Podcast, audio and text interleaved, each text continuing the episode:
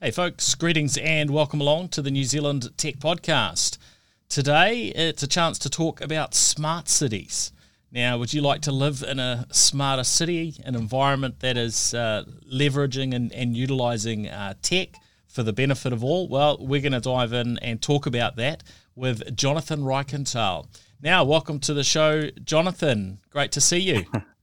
it's good to see you again, Paul. It's been a while. Uh, I've been on your show before, but it's been so long, and you've been on my podcast too. So it's lovely to reconnect with you. Yeah, it's it's unfortunate that we uh, that we can't connect in person on this occasion, but it's uh, it's not not too bad doing it over the uh, over the internet. I, it was definitely uh, fun to uh, to catch up with you uh, last time in, in Silicon Valley and Palo Alto there. I think uh, you were still in your role as the uh, chief executive, uh, chief information officer at the city uh, of Palo Alto when, when we last caught up in, in person.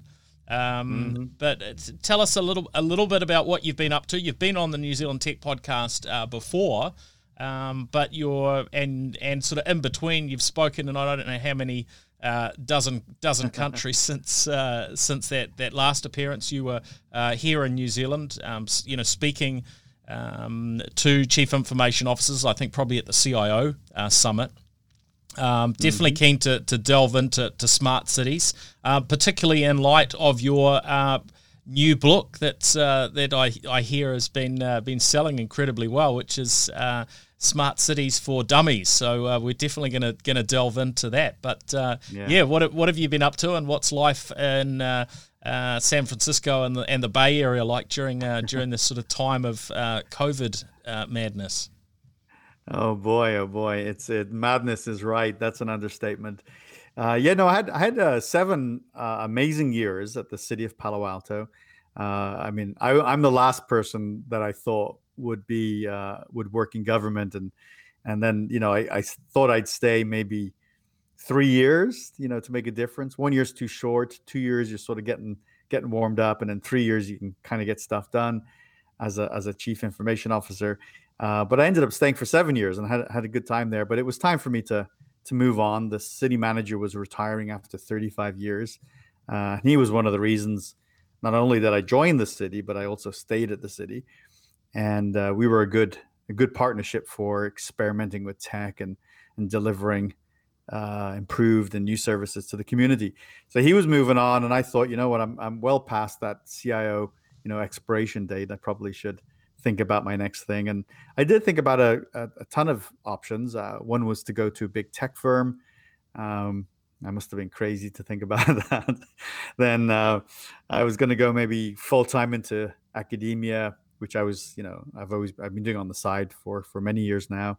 Uh, but actually, I thought, you know, let's let's do the Silicon Valley thing and try a startup. You know, I, am who knows how long I'll be here, and you know, and and I'm I'm here right now, and I got my network and my connections, and I you know I help lots of startups. Maybe it's time for me to try my own thing. And so in January of 2019, I spun up a little sort of education slash tech boutique firm, and uh, there's no product. It's it's almost. I mean, it is entirely services, uh, but it's been uh, pretty pretty cool. I focus on a lot of education related things, everything from writing to content development to teaching, and some you know some very successful online videos that I do.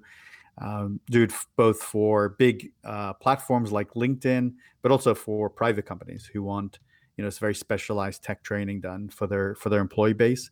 Um, i do traditional consulting so i'm doing it strategy stuff uh, still working a lot with cities. I mean that's that's where my you know that's what i love to do now uh, both the education side and to focus on the future of our cities. And as as you and i will speak about in a few minutes it's a pretty big deal you know our cities. And and so uh, it's a great uh, important topic to be involved in. And the last thing i'm doing is uh, and then and, and, this is very characteristic of you know uh, where I'm at in my life here in Silicon Valley. Uh, so my so many of my cohorts are in the same position. We we do a little investing in startups. Um, sometimes that investment is just time, and other times it's a, some cash. Um, so we're all hoping for you know if you have a portfolio, you're hoping that you know one will be a breakout hit, and that'll be your perhaps will be our retirement. Uh, but my startups are all uh, social impact companies. Uh, so I'm, I'm investing to make a difference. And, and that aligns well with both my education passion and my interest in, in cities. Um, now, this year was, I had uh, various plans for 2020, but of course, nature had different plan for you and I and, and everyone else. So, uh, um, you know, we've been shelter in place here in San Francisco, just just south of San Francisco. We, we um, it sort of sh- everything shut down towards the end of March, like it did for you and it hasn't really opened up that well here. And so I've been writing and, and teaching and developing content and uh, doing, uh, I think, lots of productive things. And you know, I'm doing well relative to a lot of people. Um, but it's bad here. I mean, we we really have a sort of a perfect storm of um, a, a, pandemic that's not been managed. Um, we have people who really believe it's a hoax. Uh, we have a lot of people who who refuse to wear masks, um, and we're in the right now. We're in the in the in the uh, the end game of a of a contentious election. Uh, you know that's just going to get worse in the, in the days ahead. Um, so it, it's a it's a bit of a tough time. You know, we're opening, closing. We we uh, the, the the hairdressers were open for a while. They're now closed. You know, the, the we really wanted to get kids back in school and students back to university and that hasn't gone well at all.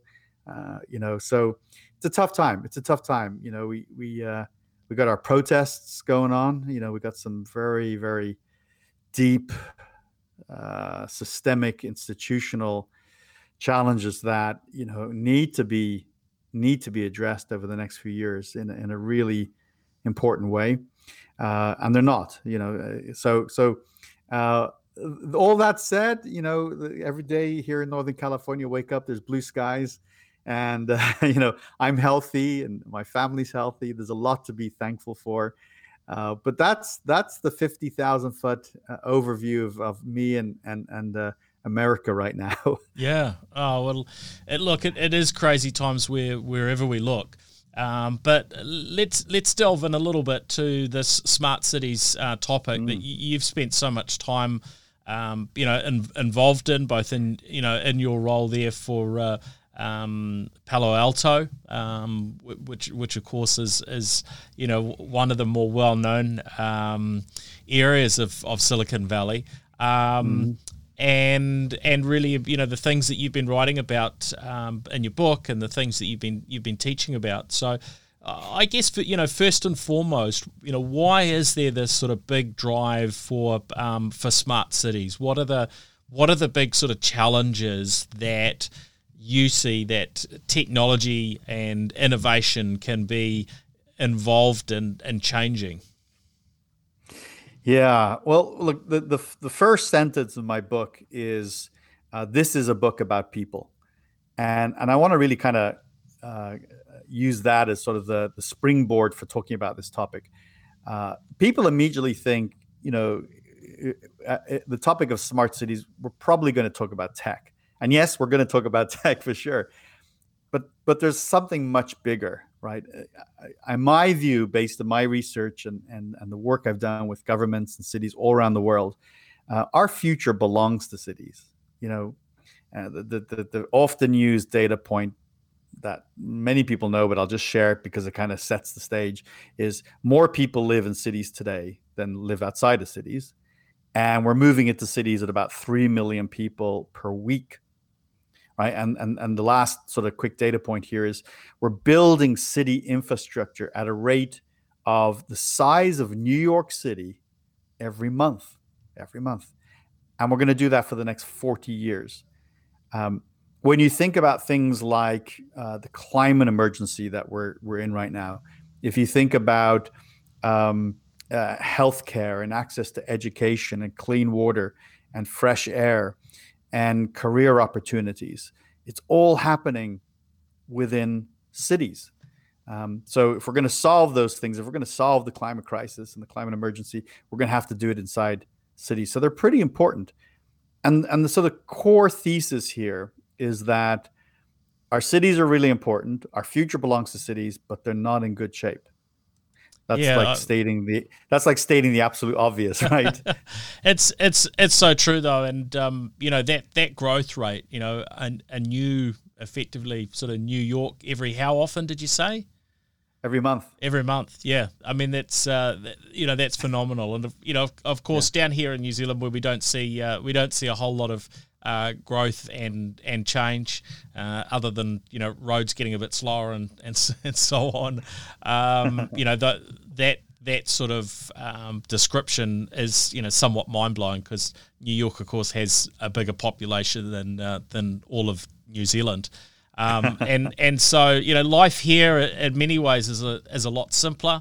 Um, you know we've been uh, we've been fortunate, I think, in you know in so many ways. Uh, you know, during COVID, not to be as impacted as, as many uh, many parts of the world. You know, and uh, and and you know, generally, I think uh, there's there's a you know a, pretty good uh, feeling. But look, you know, realistically, the, the those bigger issues around uh, you know climate change and um, homelessness and, and, and so on. These um, you know these sort of challenges uh, you know aren't unique to one part of the world or another. And I'm I'm a big believer that uh, you know technology and innov- or innovative use of technology can really play an important role uh, in addressing some of these some of these ills, some of these issues uh, in society. And and you know, as you rightly point out, um, you know, the, these issues are uh, mostly centered uh, around our uh, our cities. So um, yeah. yeah, where do where do we go from here? Yeah, I, am glad you bring up some of those areas. I mean, th- th- this isn't just about you know the transition to cars that drive themselves, or maybe even the transition to uh, you know non-carbon energy. All, all, all interesting and important developments. I mean, very important. Um, but often for for for you sort of people day to day, you know, walking to work or driving to work, uh, you know, and, and, living their life, they're they're concerned about the cost of their home. They're concerned about uh, if they're going to have a job. Um, they're they're, they see homelessness and mental illness. Um, you know, cities have uh, a a, a um, they're they're not short of these major major challenges, and and so you know I don't it doesn't matter what we call it. smart cities just seems to have stuck. Right? It's just the term that's stuck. Um, but what we're really talking about is how do we build better cities that serve people better and just increase the quality of life. You know, so we don't have this excessive, you know, uh, uh this excessive homelessness or or lack of inclusion for different parts of our society. Um, you know, so I, I wanted to write a book not only that was about tech and how we can apply the best of technology to create better communities. But how do we address all of these issues and think differently about uh, how we should operate our, our communities? So, th- so there is a big tech element. There's also a big element of just thinking thinking differently, um, and and and that's the that's the bigger that, that's why the topic is so big. Right? Yeah, yeah, and look, and I and I think there's a there's also a universal sort of nature of um, you know of the, the the thinkings, the the mindset, the application of technology to solve problems you know, when you look at it in one context, it can also inspire that thinking in other contexts. So not everybody listening to this is going to be, you know, sitting in local government and have a, you know, an, an opportunity or, or um, you know, or be in a, a technology company um, that is supplying local government. But everybody will, you know, I think find some, you know, some interesting take homes. Um, mm-hmm. Yeah, a because so many of us live in cities anyway, so we're very interested in well, how can I, our cities be be better? Um, yeah, how can we solve some of those some of those frustrations, some of those challenges? Um, you know, and and whether those are sort of social ills or, or, or other other things that uh, are are on our minds. Uh, you know, traffic and and and, and so on. Um, but you know, it's that it's that broader view of you know where one bit of innovation often begets and, and helps facilitate other innovation, and the more we can, um, yeah. you know, we can we can learn, um, you know, the more that helps. And I think always these these discussions come down to uh, empathetic thinking and having you know empathy for for all of those involved, and that's how we uh, you know, ultimately can solve these problems because we've got empathy for uh, the all the different sort of stakeholders, and we're not just looking at it through a lens, right? You know, a, a, a local uh, uh, mayor who runs a uh, you know a, a particular uh, region or, or city.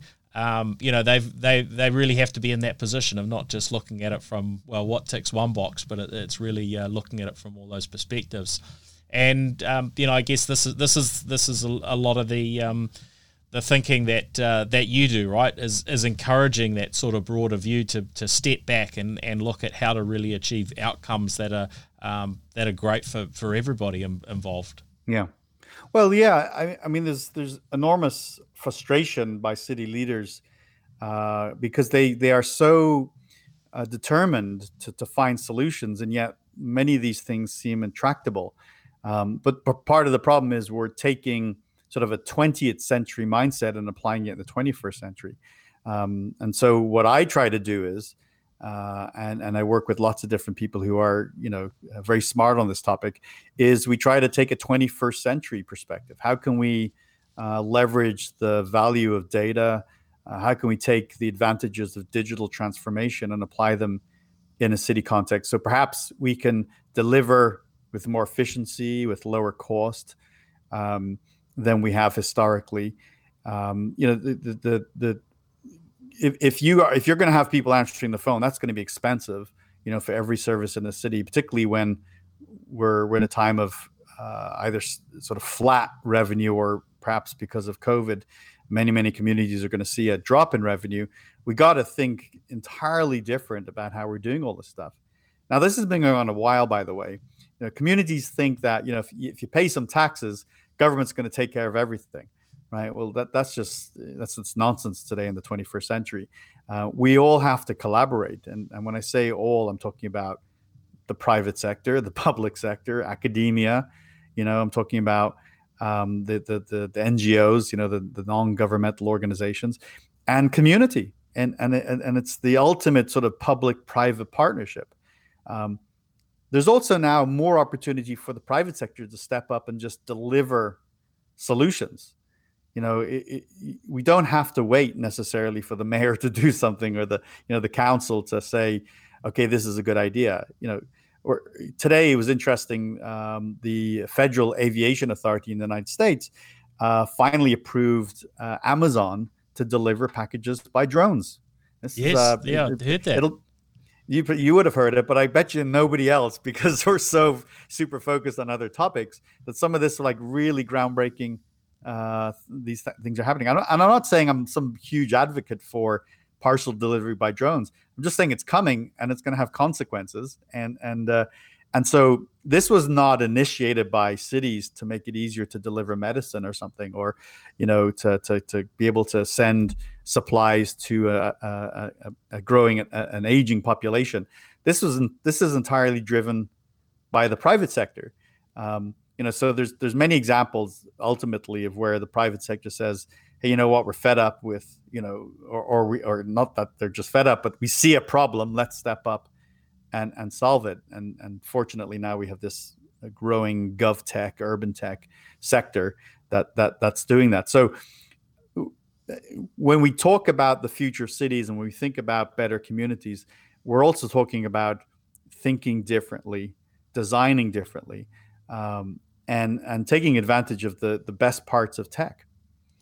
Yeah. So when when um, when we break that down, and delve into it, where are you seeing the most innovation mm-hmm. on on this front? You know, the, what's what's got me kind of curious, I suppose, is there does seem to be this wide, widespread interest in in smart cities, and you know, I guess it's quite natural. You know, any uh, any city wants to uh, wants to look good.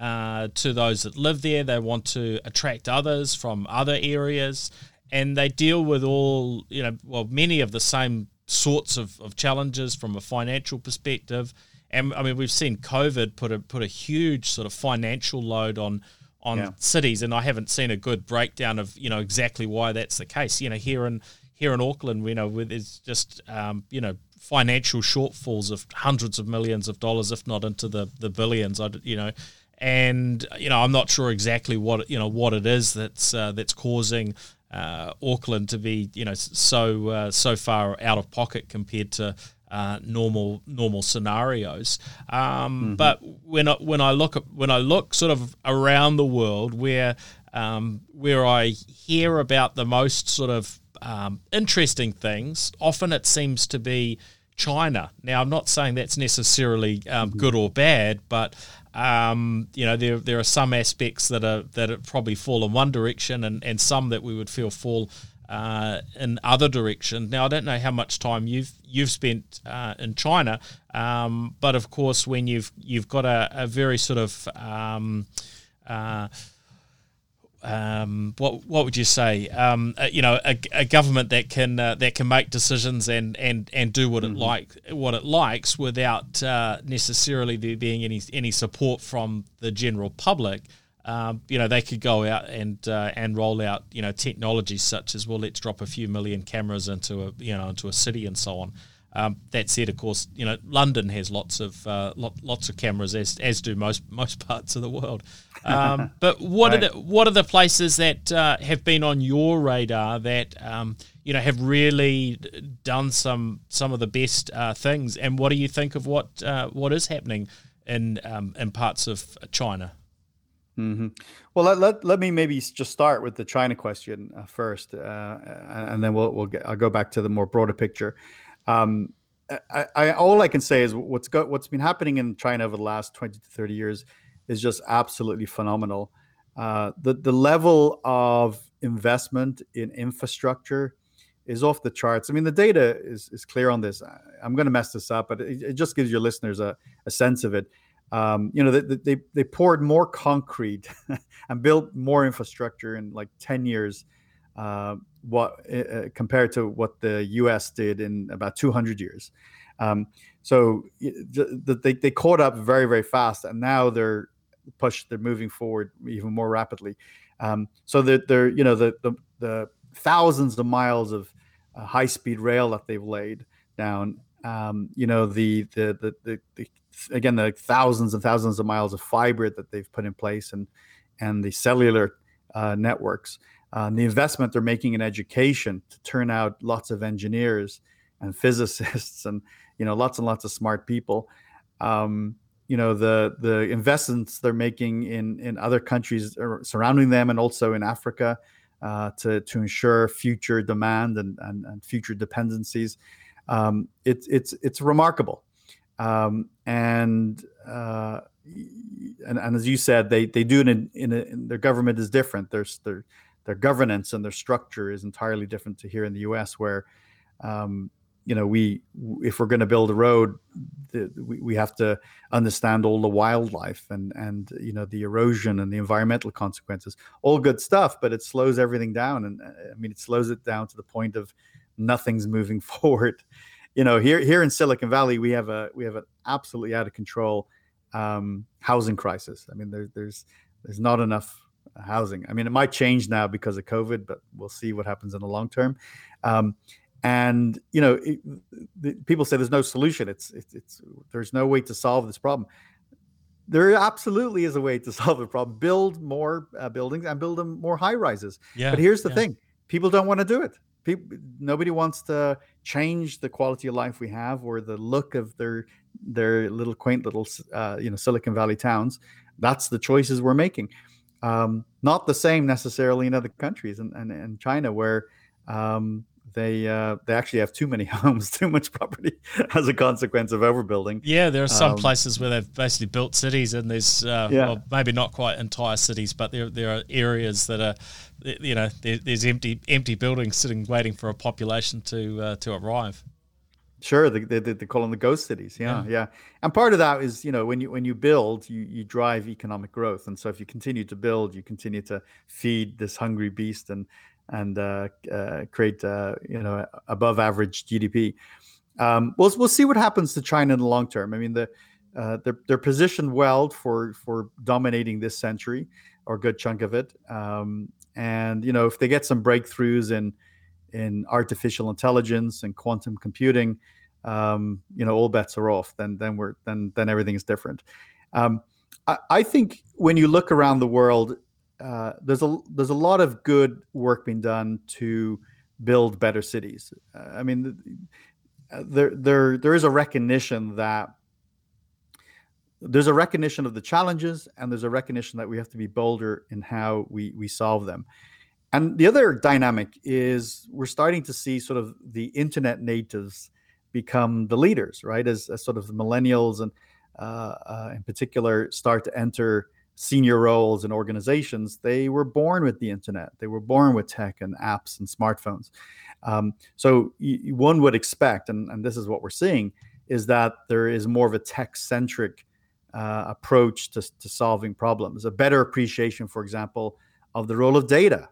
And you know, to get back to an earlier question you asked, which I didn't answer properly or fully, in terms of what can we do, uh, we can start by taking advantage of the of the high volumes of data that cities have in order to make better decisions, to do better planning, to be able to create new solutions. That there's there's enormous opportunity in data. But um, you were looking for maybe some specifics. I mean, the, the the ones that people will always cite, and I've been to these places, are Dubai, you know, in, in the United Arab Emirates. Um, it, it does feel a little bit like flying into the future. I mean, the, the city is is remarkable. It's uh, it's got that sort of like a new car smell, you know, yeah, as a city. Yeah. Um, you know, Singapore, uh, you know, it's small, dense, um, and well managed. You know, and, and so uh, it's not for everybody. You know, the the system is not for everybody. But um, if you if you are part of it, you know, you won't see homelessness there really because they it's a priority that everyone gets a home and everybody has access to a home. They they make education their number one national goal, and and they've they've prospered because of that. Um, you see um, you see some good work being done in some European cities. Uh, you know, the work uh, in, in, Barcelona got particular attention because it, it it had a few sort of big tech companies jump in and sort of make it a a city, a, a flagship city for for new tech uh, like Internet of Things and smart trash cans. So you know you could you could deal with waste more effectively. Um, so how is that sort of you know played out? Are we are we really just at the very very early phases of you know this, this what what we would call a, a smart city? Obviously, you know there are, there are some cities like Christchurch here in New Zealand uh, yeah. that in, in, many ways are very new cities because they've you know they, they've had uh, an incident and you know the case of Christchurch with, with the earthquakes yeah. um, that's that's meant effectively you know rebuilding from you know from scratch over the last uh, uh last decade um, you know a, a, city like Barcelona you know I guess there, there, there's um, you know a, a, pretty big population there, there's a lot of uh, infrastructure that's been around a long time um, but where you've got that willingness, there's there's an opportunity um, to to bring change. And of course, we there are levels of, of things where there's constant change. You know, be it the rollout of fibre or starting to move into five G. You talked about you know Internet of Things. There are you know definitely uh, uh, ongoing and, and, constant opportunities, aren't there, in terms of uh, changing yeah. and, and improving uh, the, the infrastructure.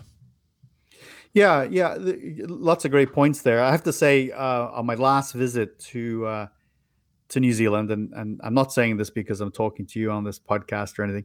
Uh, it's certainly one of my favorite places in the whole world.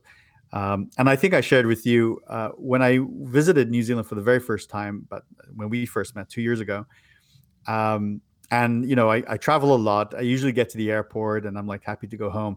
Uh, this was the first time in in maybe my life when I sat in the terminal at the gate waiting for my flight. I was like, I'd love to stay another four or five weeks. Like I didn't want to leave. So uh, I have great love for for New Zealand. And I as soon as the COVID nonsense is gone, um, I'm getting back there. Um, but I did drive down to Christchurch on my last visit, and um, you know, it, it's one thing to sort of see the tragedy that happened, you know, uh, through uh, video and news, nothing to be there and, and really understand the full extent of it and all. And what I noticed was, your to your point, exactly right. You know, they had the opportunity to rethink the a, a big city, uh, and and what who has that chance, right? to to say how now that we get the second chance, unfortunately, how might we do it differently? And I did notice things like, for example, much more focus on uh, spreading the city out more. So the you know the boulevards were wider. There was more green space. Um, if I'm not mistaken, they were in the final stages of the of some light rail. Um, all good decisions. Those, those make a community. These are the things we've learned. These make communities better when people have access to high quality public transport. Uh, when there are more parks, it is better for uh, mental states. You know, so people are healthier in their minds. Um, so you know, you, when I look across the world and I think of the you know the, the most the breakthrough things that are happening, of course, uh, sensors being placed for you know water detection or for better you know management of traffic. Th- these are things that definitely jump out. But I'm also impressed with, for example, pedestrianization. How many cities uh, are beginning to think about how can we give our our our cities, our urban infrastructure back to people rather than you know the the, the decades we've had now or, or the century we've had of, of cities for cars. You know let's have cities for people. Let let's let's define the future of cities as places that are built for humans and not for cars or other mechanical things. Um, so you see like some really neat work being done in, in, in mexico city and even in times square in new york where they they have permanently pedestrianized major thoroughfares. And you see what happens. Life emerges. You know people start to to gather and and to uh, like for example if you go to times square now well not right now because it's not a good time but when you when things are better um, you'll you'll see that there's people uh, you know congregating to to watch entertainment to uh, to to drink coffee together to do things that you know were unmanageable uh, unimaginable, I should say, uh, just uh, just a decade ago or so. Um, so you know, I, I, think even these sort of like analog features are are transforming our cities. And the, the one last thing I wanted to just say about this, because this has sort of been a, a little bit of a passion of mine over the last few months because of the, my research in this area, is the emergence of urban forests. You know, this is this is really cool. Is is bringing trees back into our cities. Um, there are so many positives to this. Um, everything from, you know, reducing the heat of cities, uh, and, and and tree covering uh, canopies do that, to making cities and, and streets look more beautiful, and on and on. It, it, there's this great movement to bringing, you know, the trees back, and and, and air quality is an obvious one, right? Um, so you see, you see, uh, like uh, uh, as I traveled around Europe, and even, for example, I was in um, Santiago, uh, Chile, and you know, the, remarkably beautiful and modern city for sure, um, and a real emphasis on on um, on trees, having uh, their streets uh, have these gorgeous uh, canopies of of trees. Um, so that you know, you, it might be surprising to people listening about this topic of smart cities, and I'm talking about trees, but really that that's some of the broad and, and almost unorthodox thinking that is required now to transform our communities. Yeah, it's it's it's interesting, isn't it? And this uh, there does seem to be that sort of constant move around the world wherever you look to you know better cater to public transport and walking and um, yeah, there's there's a trade off for those uh, in in vehicles and and it, you know it is quite interesting. Uh, at at the moment to get around Auckland you know city we you know we don't have the uh, the train infrastructure yet that's uh, you know that that that that's coming in terms of in the uh, in the central city and being able to get from you know one, one end of it to to another uh, it's pretty painful to uh, to drive around and so on but you know we're, we're in a state of transition so you know mm. I'm kind of curious how that will uh, how that will will land but it does seem to be very much a sort of a you know a global move to make it easier for people to to get around on on bikes and and and on foot, uh, you know, com- compared to in um, in cars. So yeah, I'm I'm kind of curious how that will play out. I mean, I've certainly spent my fair uh, time walking around cities like San Francisco and and and New York and yeah, they're um, uh, it, can, it, can be a long hike from one uh, you know one one place to another, and it does vary in mm. terms of how good the uh, the uh, infrastructure is in terms of subways and and um, uh, and the like to sort of you know get you around. So you know cars are still a, a, pretty important part of the of the mix. It's it's fair to say. Um, when we look forward a, a, a little bit uh, a little bit further, Jonathan, um, you know we, we we're sort of I guess you know in this stage of of sort of laying a lot of foundations for um, you know much more technological you know city, cities of the future. Um, how do you see things playing out? For you know, for instance, um, you know, one challenge that I'm sure has been common around the world in um, in recent months has been uh, connectivity for uh, for people wherever they, they are. Um, you know, particularly those who are, are, maybe not as as wealthy.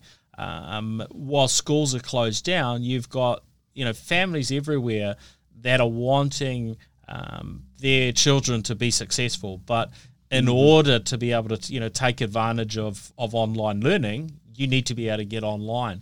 Um, is this one aspect that you see that the smart city of the future has as some you know sort of universal connectivity that's that's open to all, even if it's you know maybe a, a, a lighter grade than what we expect people maybe to have uh, in terms of you know gigabit, ten gigabit, you know plus um, you know fiber into into every home. Is that one aspect of the of the smart city? Yeah.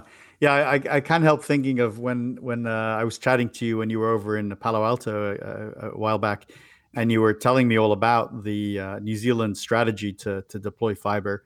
Uh, it was was I was very impressed, and and uh, you, you, clearly have a couple of advantages. You know, not a huge population and not a massive country, so you you have some uh, you know characteristics there that that help. But that all said, you still have to have leadership you still have to have a vision, you know, and, and apparently New Zealand got that, and and uh, hopefully that that that plan is rolling out as you expected.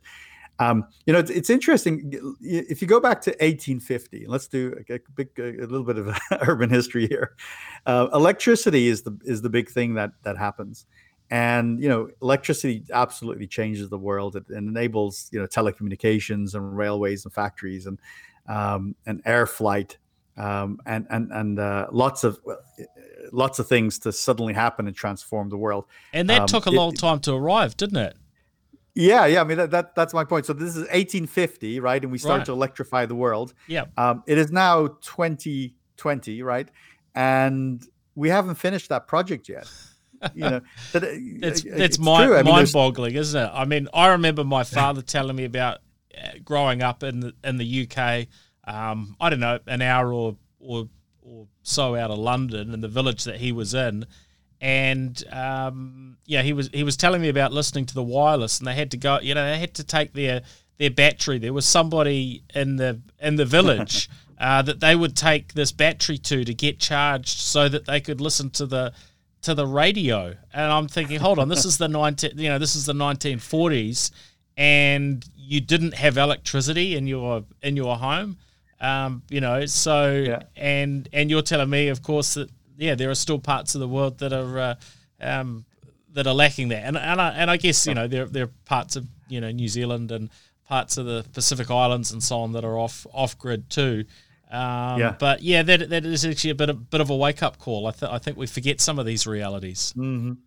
Oh, by the way, the, the they called the, the radio was called the wireless. Yeah. By the way, so your your father probably uh, uh, your relatives referred to as, as, as the wireless, um, and and yeah, and, and so you've got uh, still uh, somewhat a little less than a billion people today uh, who who don't have uh, access to electricity in the in the seamless way we do, and so you fast forward and, and we have the information technology revolution and uh, you know, really starts in the 40s and you know gets underway really in earnest in the 50s and the 60s.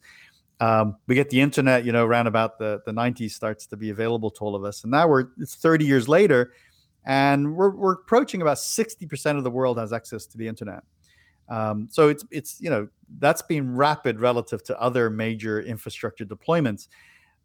But at the same time, you know, 40% of the world woke, woke up or will wake up tomorrow morning with no access to the internet.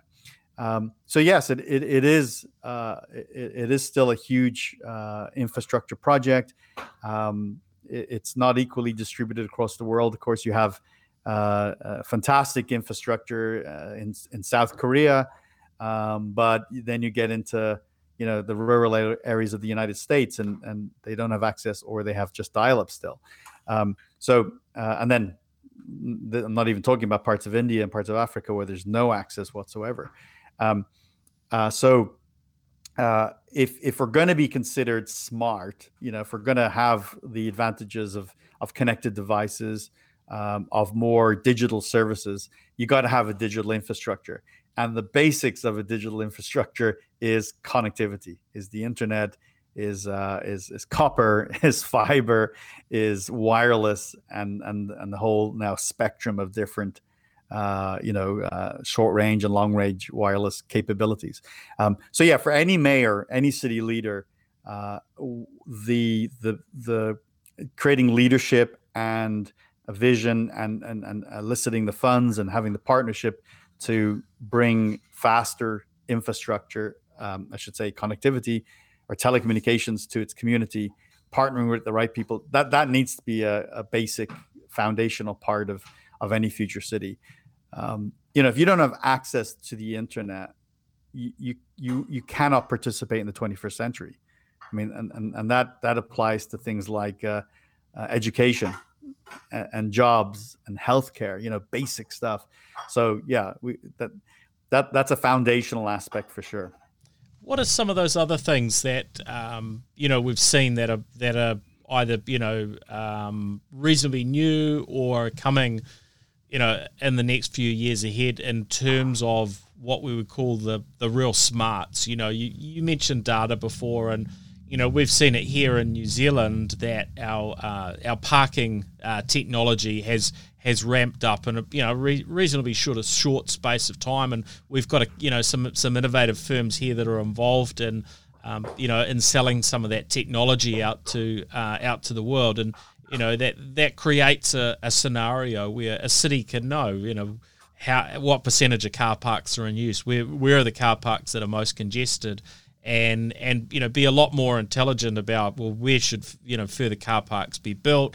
Where should we be making you know changes to to roading? And you know there's so much data to to draw on. And then you know yeah. I guess uh, age old issues of overflowing um, uh, rubbish bins, we'd call them here in New Zealand. I guess you'd probably call them trash cans or, or, or something in the uh, in in America. But um, you know that the, the, idea, well, you can connect these things up. What what are some of the other things that are uh, that are that are going on that uh, you know uh, we, we we can look look forward to, or that are that are already going in and in other parts of the world, other than just cameras that uh, that that spy on us and um, um, yeah. you know, call down thunderbolts from uh, from Elon Musk's uh, satellites or, or, or something. right, right. Well, there are kind of four. Maybe the way to think about this is, is my famous four buckets. Right. The first one is uh, digitalization. You know, we, there's still an awful lot of work to do to uh, bring our cities up to uh, you know, even even the lowest uh, entry levels of, of the private sector. Um, you know, we're still filling out too many paper forms. you know, it's yeah, it's quite yeah. remarkable. Um, you know, we're still faxing stuff. We're still um, having to go to a, a, an actual physical place and fill out a form and get it witnessed and stuff. So there's there's an enormous amount of opportunity in some of this easy stuff. Mm, you know, mm. um, it's worth a lot of money, by the way. It's you know to to digitize government uh, and cities is is a tremendous opportunity, and there's lots of gaps. So you know, if you're if you're an entrepreneur or you're a young person thinking about what you want to do with your life for the next few years, uh, boys, there, there's a ton of opportunity to help with the digitalization of of cities and governments. Um, and so people can look forward to hopefully, you know, more seamless processes, more remote access, no necessity to to go to a, a, a place. And for example, if you're going to get a, you know, if you're going to do something in your home, like let's say you get a new kitchen, right? And, and, and this will be different in different places. But here in the U.S., you got to get it's got to be you got to do inspections, electrical and plumbing inspections. You got to get certificates. I mean, it's a whole. You got to get a permit. There's all, all different types of steps and stages you got to go through to, to do something like a, uh, to build a new kitchen and it involves you know quite a lot of going backwards and forwards to the permitting center which uh, every every community has um, a lot more of that should be able to be done on a, on a smartphone frankly um, So yeah, I think that would, that would make a huge difference, wouldn't it? Because there there seems to be these huge layers of bureaucracy just to do very Yeah. sort of simple, maybe a simple change to. Uh, you know, to a home, and you know, here here in New Zealand, I think they've lightened up some of uh, some of that regulation to try and help sort of stir spending in the economy. So, you know, pe- people get a, a little bit more done. Now, I don't know whether that says that we didn't need those things in the first place, or whether it's it's you know it's just a little bit of a trade off for a short period of time. But yeah, that that that seems like a really sort of smart move if if you could move those things to digital. Uh, if you need to do, you know, if a um, you know a council or local government of some sort needs to inspect something, you know, can't they do that over a remote video call rather than Yep. having to spend a whole lot of time get from location A to location B? I mean, they could probably get twice as much done in in the same amount of time, right? Yeah, no question. And and and you know, it, it's oft, often repeated now. I mean, COVID nineteen has brought more digitalization to government in in six months than uh, anything else in the last ten years. You know, or, or even twenty years. Uh, so it has accelerated some of those things. It's just we've had to do it. So uh, you know, there's been some. If, if, we're if we're an optimist like I am, um, the silver lining on some of this, you know, this COVID nonsense and this this horrible thing that's happened, is that uh, we've seen some innovation happen that should have happened a, a- a long time ago.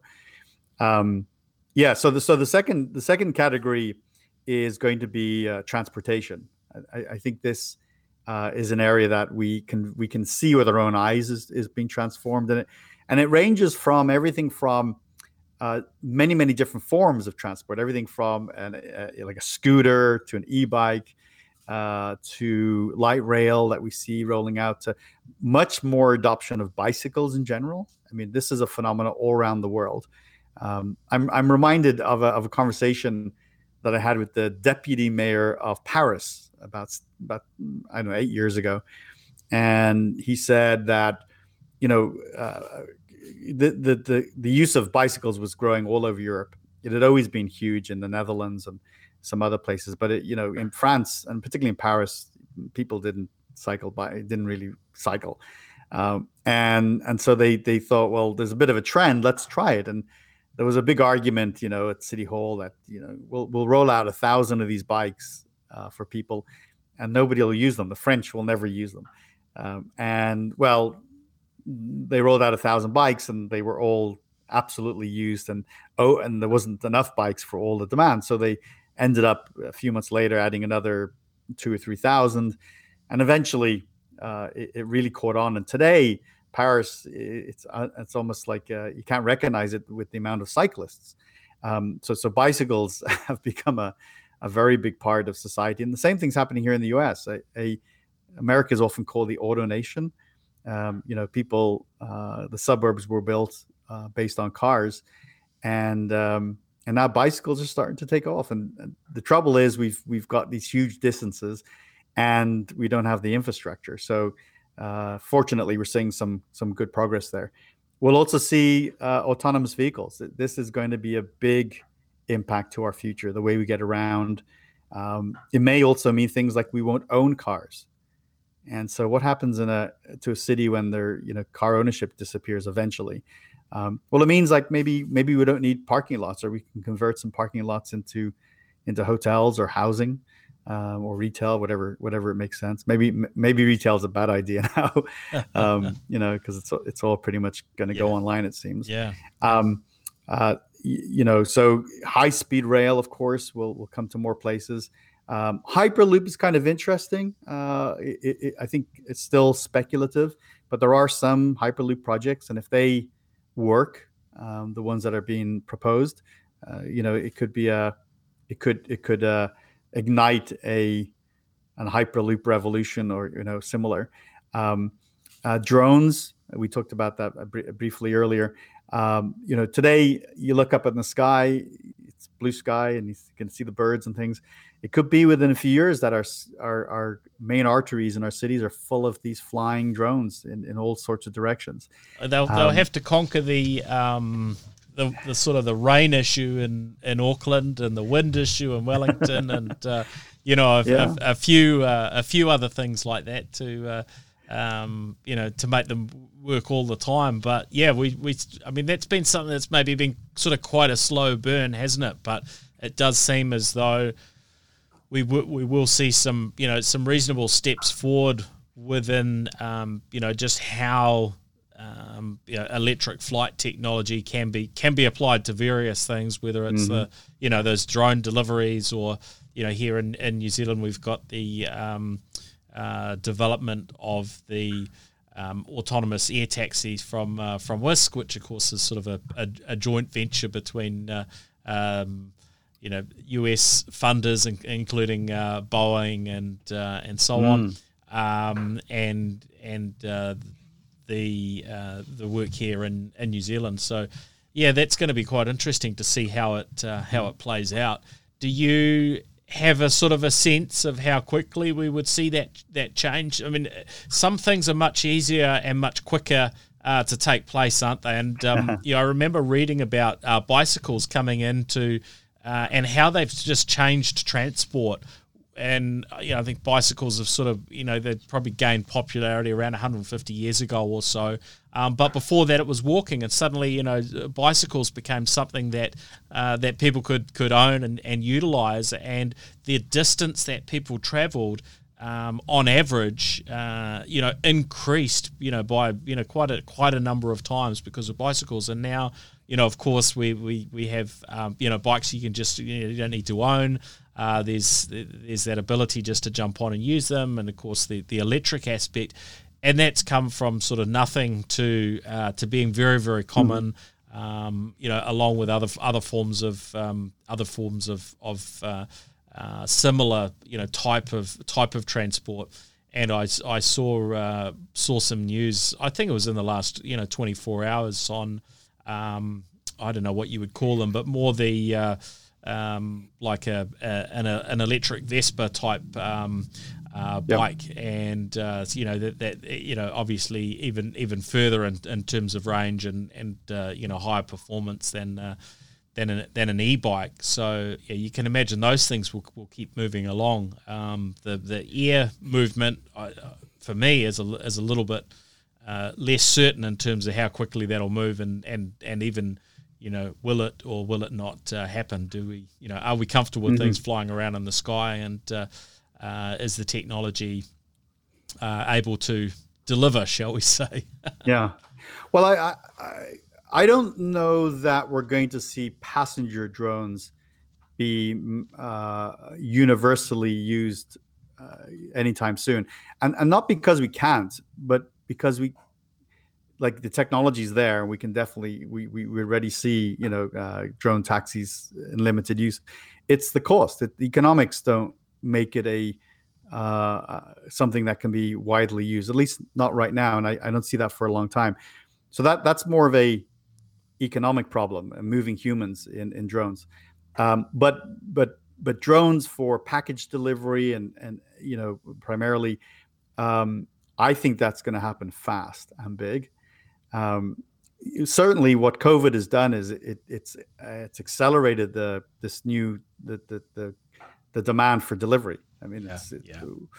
you know, people have are shifting from brick and mortar to online, and uh, they were anyway, but you know, COVID now has accelerated it, and people are getting their groceries and their meals all delivered now, um, and their medicine and um, you know it'll become a, a, war of who can deliver fastest. I mean, it, it, was funny when we went from like overnight delivery, which seemed amazing, to same day delivery, which we thought, wow, that's so incredible, to now one hour delivery, which we thought, wow, that's pretty impressive. Um, and now what what Amazon are targeting with their um, Prime Air is 30 minute delivery. Um, I'm laughing because I'm thinking about there's a, a, terrific comedian on on Netflix did a stand up show, and I wish I could remember his name right now. And people, some people will know what I'm talking about. And he talks about this very notion of like the speed of delivery. it's like how he got more and more impressed. And he said eventually, like you know, it's 30 minutes and 15 minutes and five minutes. And then he said, everybody, it won't be competitive enough. They'll deliver before you even think of it. You know, the package will arrive. You didn't even know you wanted it. It'll happen like 10 minutes before you even got your computer it's like it gets so ridiculous in terms of like compressing the time. yeah, um, well, you think you, you think know, about uh, yeah the the extreme uses of artificial intelligence, and uh, yeah, maybe you, you can sign up if you sign up for the top plan with Amazon, they'll uh, they'll always have something waiting for you based on what the AI thinks you might need next. Um, based oh, on the time of day and, and everything else. So I guess it's all possible. Well, oh, it's t- totally possible. No, I I mean, you know, the the the reason one of the areas that Amazon has totally uh, uh, figured out and is using AI on is when you have a baby. Because they know when you have a baby, if you start ordering baby stuff, they know there's a baby in your life. And once you're hooked on that, once you're getting things uh, through uh, Amazon delivered quickly that are related to a baby, you're hooked. You're in the ecosystem, and they know what you want when you want it. They're gonna. They know the, the age of your child, and what the child's going to need at every month of its life, probably through its entire life. Um, so th- this is not some you know magical mystery, you know, fiction we're talking about here. Um, but uh, you, your question was how fast, you know, and I think about um, how quickly we went from uh, we we got our phones, our cell phones, went from pagers to phones. Uh, you know, we started, we suddenly got our smartphones and we had some apps and things. But text messaging here in the United States, for example, you know, it, we didn't have it. We because the, the telco companies were not talking to each other. So yeah, really I, re- I recall that it was it was very big yeah. in uh, you know in New Zealand and other Same places. Thing. I remember uh, Singapore where pages were very big, and we didn't we didn't really have that kind of phase in, in New Zealand to the uh, to to that degree where it was kind of like you know everybody had a pager. You know, here yeah. I think we, we went to just to, uh, to to cell phones, and yeah, texting was a big part of it. But uh, yeah, the US sort of got left out of that for uh, for, for, for for many years, and sometimes there's these kind of odd artificial barriers, right, that hold things up, and then yeah. in other cases it all just you know it flows through very quickly. And in the same way, I guess Spotify uh, you know, just just you know moved in and suddenly become the became this sort of force in terms mm. of um, you know how how we can consumed uh, music and uh, you know the radio industry and and and others were impacted uh, you know very quickly. It's so true, so true, and and um, well, yeah, I mean, Spotify is completely huge disruptor to the music industry. But then I would, go, you know, going back to the texting for a moment, I would go to Europe, and all my friends were texting, and I was like, this was like crazy. Like when people were going to be late and stuff, they were To, and it seems so quaint now, but this is like all of like what, 10 years ago, 12 years ago. Um, and then I come back to the US and nobody was texting. You know, we couldn't. We didn't have the technology to, to, to be interoperable between the different telcos. Well, eventually happened. You know, obviously they had to negotiate. It was going to happen. And texting happened, what I would say, like I, I would characterize as overnight. Yeah. America went from nobody, nobody texting to everybody texting.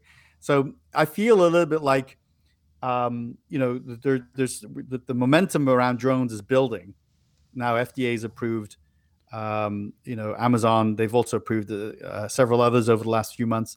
Um, you look up at the sky, I don't hear anything, I don't see anything, and before we know it, there's going to be a lot of traffic, a lot of drone traffic.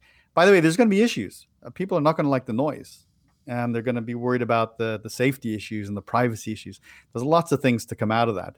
We have a great um, company here in New Zealand that's addressing the noise the noise issue with some some some very smart things to uh, to keep them keep them quiet. So very smart acoustics. Oh, yeah, they're going to be popular. the other two quick areas uh, in the limit in the in the short amount of time we have left is um, is uh, energy is the energy revolution. Uh, uh, uh, one is the energy revolution, and related to all of this is is um, how cities are going to respond to the climate emergency. Um, but let me just sort of talk just briefly about the energy revolution for a moment. Um, this is something that's absolutely underway right now, and for a lot of us, it's sort of invisible. We we, we don't have that great visibility into how our energy is uh, is derived and, and delivered to our houses. Um, but there is a movement going on. There certainly is massive efforts to to to reduce the carbon uh, energy that we produce in favor of non-carbon, particularly um, uh, in terms in terms of uh, wind, uh, solar is in there, and and, and, and uh, hydro, and there's you know, nuclear is, is, part of the mix a little bit, um, and and so we're we're not going to see any sudden elimination of carbon energy. We we, sim- the, the, we simply can't deliver the, at the right cost and the, and the reliability we have today with the with the non-carbon uh, options yet. But we can have a better mix. We can have more solar and more wind, and then less coal, less oil, less gas. Um, and this means, you know, as we go, for example, specifically towards something like solar, uh, major infrastructure changes in our in our cities. You, you already see them. You see buildings with their with their solar roofs. You see parking lots now having solar panels all over them. Um, you even see homes that are able to power a good deal of their power. And in fact, in some places uh, where where they have a lot of sunny days, um, homeowners are able to even sell the energy back into the grid and, yeah, and that's in fact cool. make a make some profit from it. Um, so I think we have that to look forward to. I think I think it, it's a kind of a good news story that we're not really celebrating that much. Um, you know, where we talk about how much new gigawatts of energy are placed onto the grids every year in, in our societies, and um, up until just a few years ago, the, the trajectory was continued to be, you know, coal, uh, oil, and gas. Um, and you know, gas has really had a bit of its own revolution um, too. Not great because that's not fabulous for the environment. Um, but simultaneously, we've seen this uh, whilst oil, um, actually, all three have dropped in terms of net new gigawatts of power being introduced. Um, they're not going away, and they won't go away for many decades in terms of uh, introducing new uh, carbon-based uh, energy.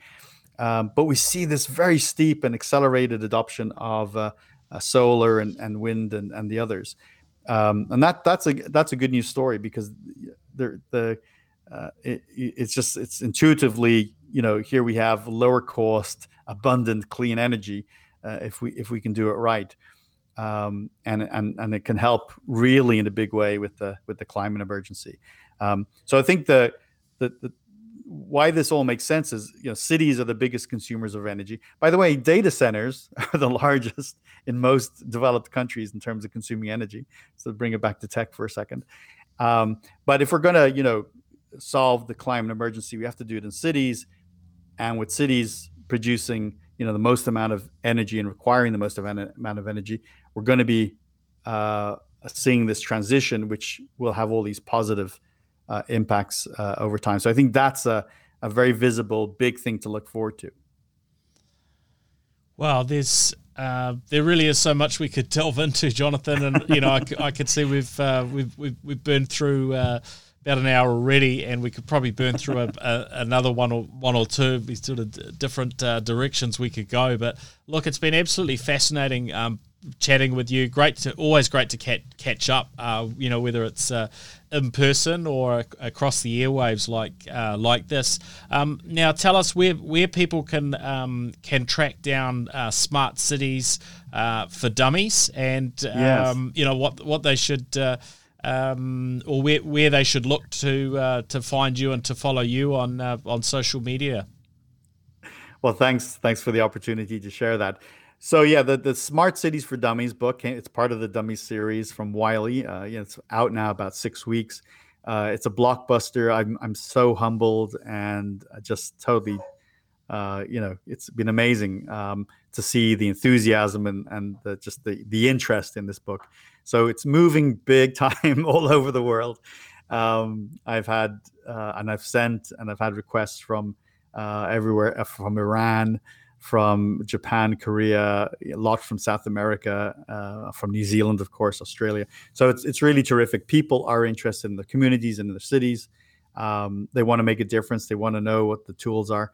This book, whilst it is part of the Dummy series, many people have told me it it doesn't really feel like a, a sort of a dumbed down book. It it feels like a comprehensive guide uh, for anyone who wants to make a difference, anyone who wants to participate in their city, whether you work for the city or you're a community member or you're a vendor or you're in academia.